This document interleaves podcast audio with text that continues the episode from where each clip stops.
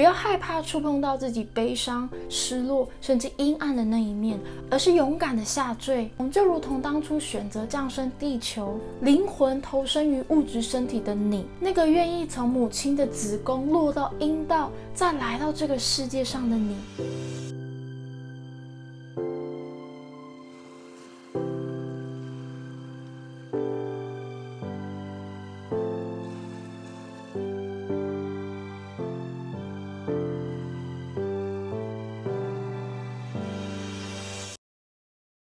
Hello，大家好，我是 Susan，我是一名能量疗愈师，也是西塔疗愈导师。感谢宇宙让你来到我的频道，在这里我会和大家分享灵性觉醒和身心灵疗愈等主题，带着大家一步步探索内在，稳定自身能量频率，同时活出自由且富足的生命。所以，如果你对这方面的内容有兴趣的话，欢迎你按下订阅，开启小铃铛，才不会错过我之后最新的影片哦。这集想要和大家聊聊，蛮多读者或是个案问过我的问题，就是到底要如何才能走出分手带来的失落以及悲伤呢？我觉得这个问题真的蛮广的，也会分为很多的面向以及层次，因为每一个人的生命课题都是独一无二的，实在很难透过几分钟的影片就找到属于自己的解方。所以以下的内容会是我个人以及我观察周围的人遇到的状态所统整出来的一些方法与概念。如果你的问题比较复杂，那还是欢迎你寻求专业协助，或是与我一对一疗愈咨询。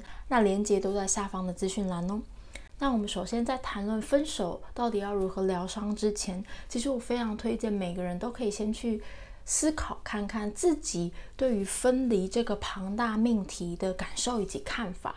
因为我们每一个人对于事件的内在情绪、感受、想法以及信念，其实会深深的影响我们外在如何回应以及行动。这就是我们常听到的外在世界是你内心世界的投射，以及信念创造实相这两个基础的概念。举例来说，有些人在童年时期所经历的分离状态，带给他潜意识是深刻的创伤以及痛苦。那这样的状态会一直埋藏在他的信念系统以及细胞的记忆当中。并且以相同的模式不断去生活，不断去选择，甚至不断吸引到类似的人来到他的生命当中，这也是我们常常听到的，也就是命运。而当他长大成人，面对亲密关系的分手，更可能因此 trigger 到内心的那个阴影以及创痛。因此，很多时候我们现阶段感受到的悲伤、难过或是任何痛苦的情绪，其实并不一定仅仅是此刻的状态所引发的。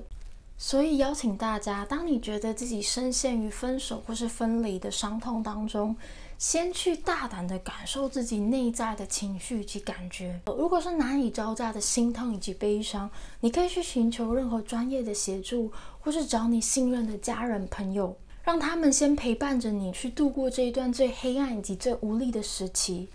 记住，需要别人并不丢脸。我们的自我疗愈以及灵性成长的旅程，本来就不可能只依靠自己一个人完成。认为我只能靠我自己这样子的信念，其实是我们社会当中阳性能量过度发展的一个体现。同时，同时允许自己依靠着他人的陪伴与支持走过黑暗，也是敞开心轮非常好的练习。而之后，当你感觉到自己的力量逐渐的回归以后，邀请你静下心来，去感受自己对于分离到底有着什么样的信念。讲到分离，你的内在是否延伸出哪些内在的情绪、感觉或是回忆吗？非常推荐，如果你还没有办法有效的与你的潜意识以及内在直接的沟通，那你一定要先把纸笔拿出来，用书写的方式记录下自己的感受。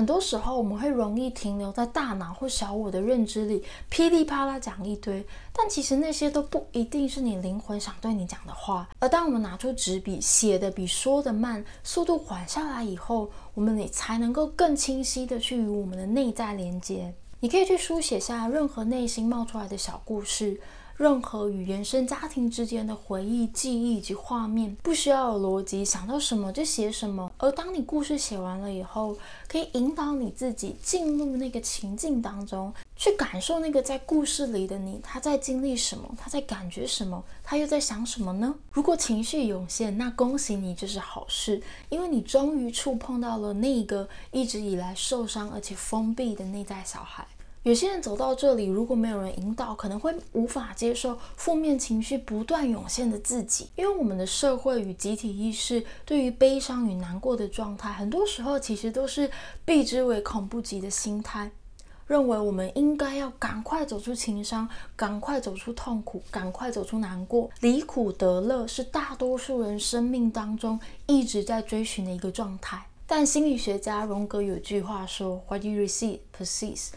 就是说，我们越抗拒的事物，它越容易持续的发生在我们的生命当中。悲伤与难过或任何负面的情绪，其实一直都是我们生命当中不可或缺的资源。就如同道教里的阴与阳，它是共同存在的；也如同我们每一个人的物质生命体，我们都是透过阴与阳、父亲与母亲的结合而创造出来的。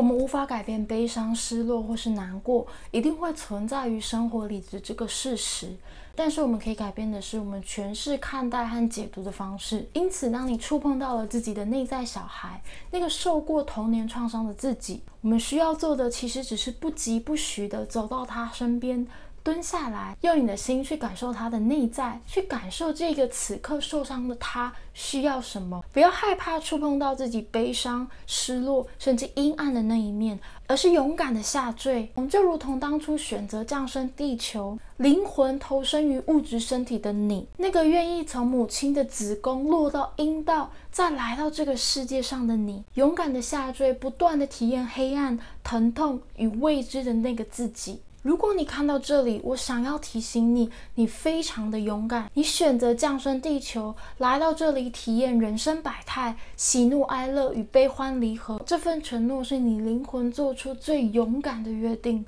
然而，当我们愿意无条件的去支持并且陪伴着自己的内在小孩，他真真实实的被你看见了以后，许多承载在细胞与潜意识里的失落与悲伤，也会因此而脱落，甚至被转换。而这份深层的能量的释放，也会从过往扩及到现在，让所有时空与维度的你都得到深度的疗愈与解脱。情绪与能量都是没有时间与空间限制的。所以，疗愈过往的自己，就是疗愈现在的你。而除了疗愈自身童年经验与记忆以外，我们也可以检视我们自己的信念系统对于分离是否有哪些标签以及限制呢？举例来说，在我们的社会与学校教育里，我们其实很少讨论分离的这个命题。但分离其实是所有人的生命一定会遇见的状态。这是生命的常态，是大自然的法则，甚至连我们物质生命的起源，也都是从分离开始的。当我们还是婴儿的时候，我们需要母亲，我们与母亲呈现共生的状态。但终究，我们来到这个世界上的意义与目的，就是有朝一日能与母亲分开，离开共生，去独立成长，去扩张灵魂，去探索这个美妙且丰富的世界。分离是生命的目的，也是起源。分离的过程里，一定会有失落与心痛。这个时候，允许自己与黑暗待在一起，不抗拒，但也不沉溺，对自己与生命都抱有的耐心。等待一个最适当的时机，让黎明重新照耀我们的生命。记住，要成为一个健康成熟的个体，除了要有能力进入关系以外，更重要的是，我们也要有勇气从关系里分化，并且独立出来。而分离的设计，其实只是让我们每个个体都能够持续的学习与成长，让所有灵魂在此生都能成就自我实现与赋权。此外，也可以去感觉看看，当我们把自己的视角拉回源头造物主的眼光，以宏观的角度去理解，以广义的定义去看待，我们身处于这浩瀚的宇宙里，其实只是渺小的尘埃。而在造物主的眼光里，这些所有的尘埃，我们与任何其他的人，其实一直以来都是一体的，从未分离。分离一直以来都只是我们肉身在这个三维世界里的幻象与限制。但当我们，但当我们回归灵魂的视角，从能量的层面去看，其实我们都来自于宇宙的源头，来自于爱的本质。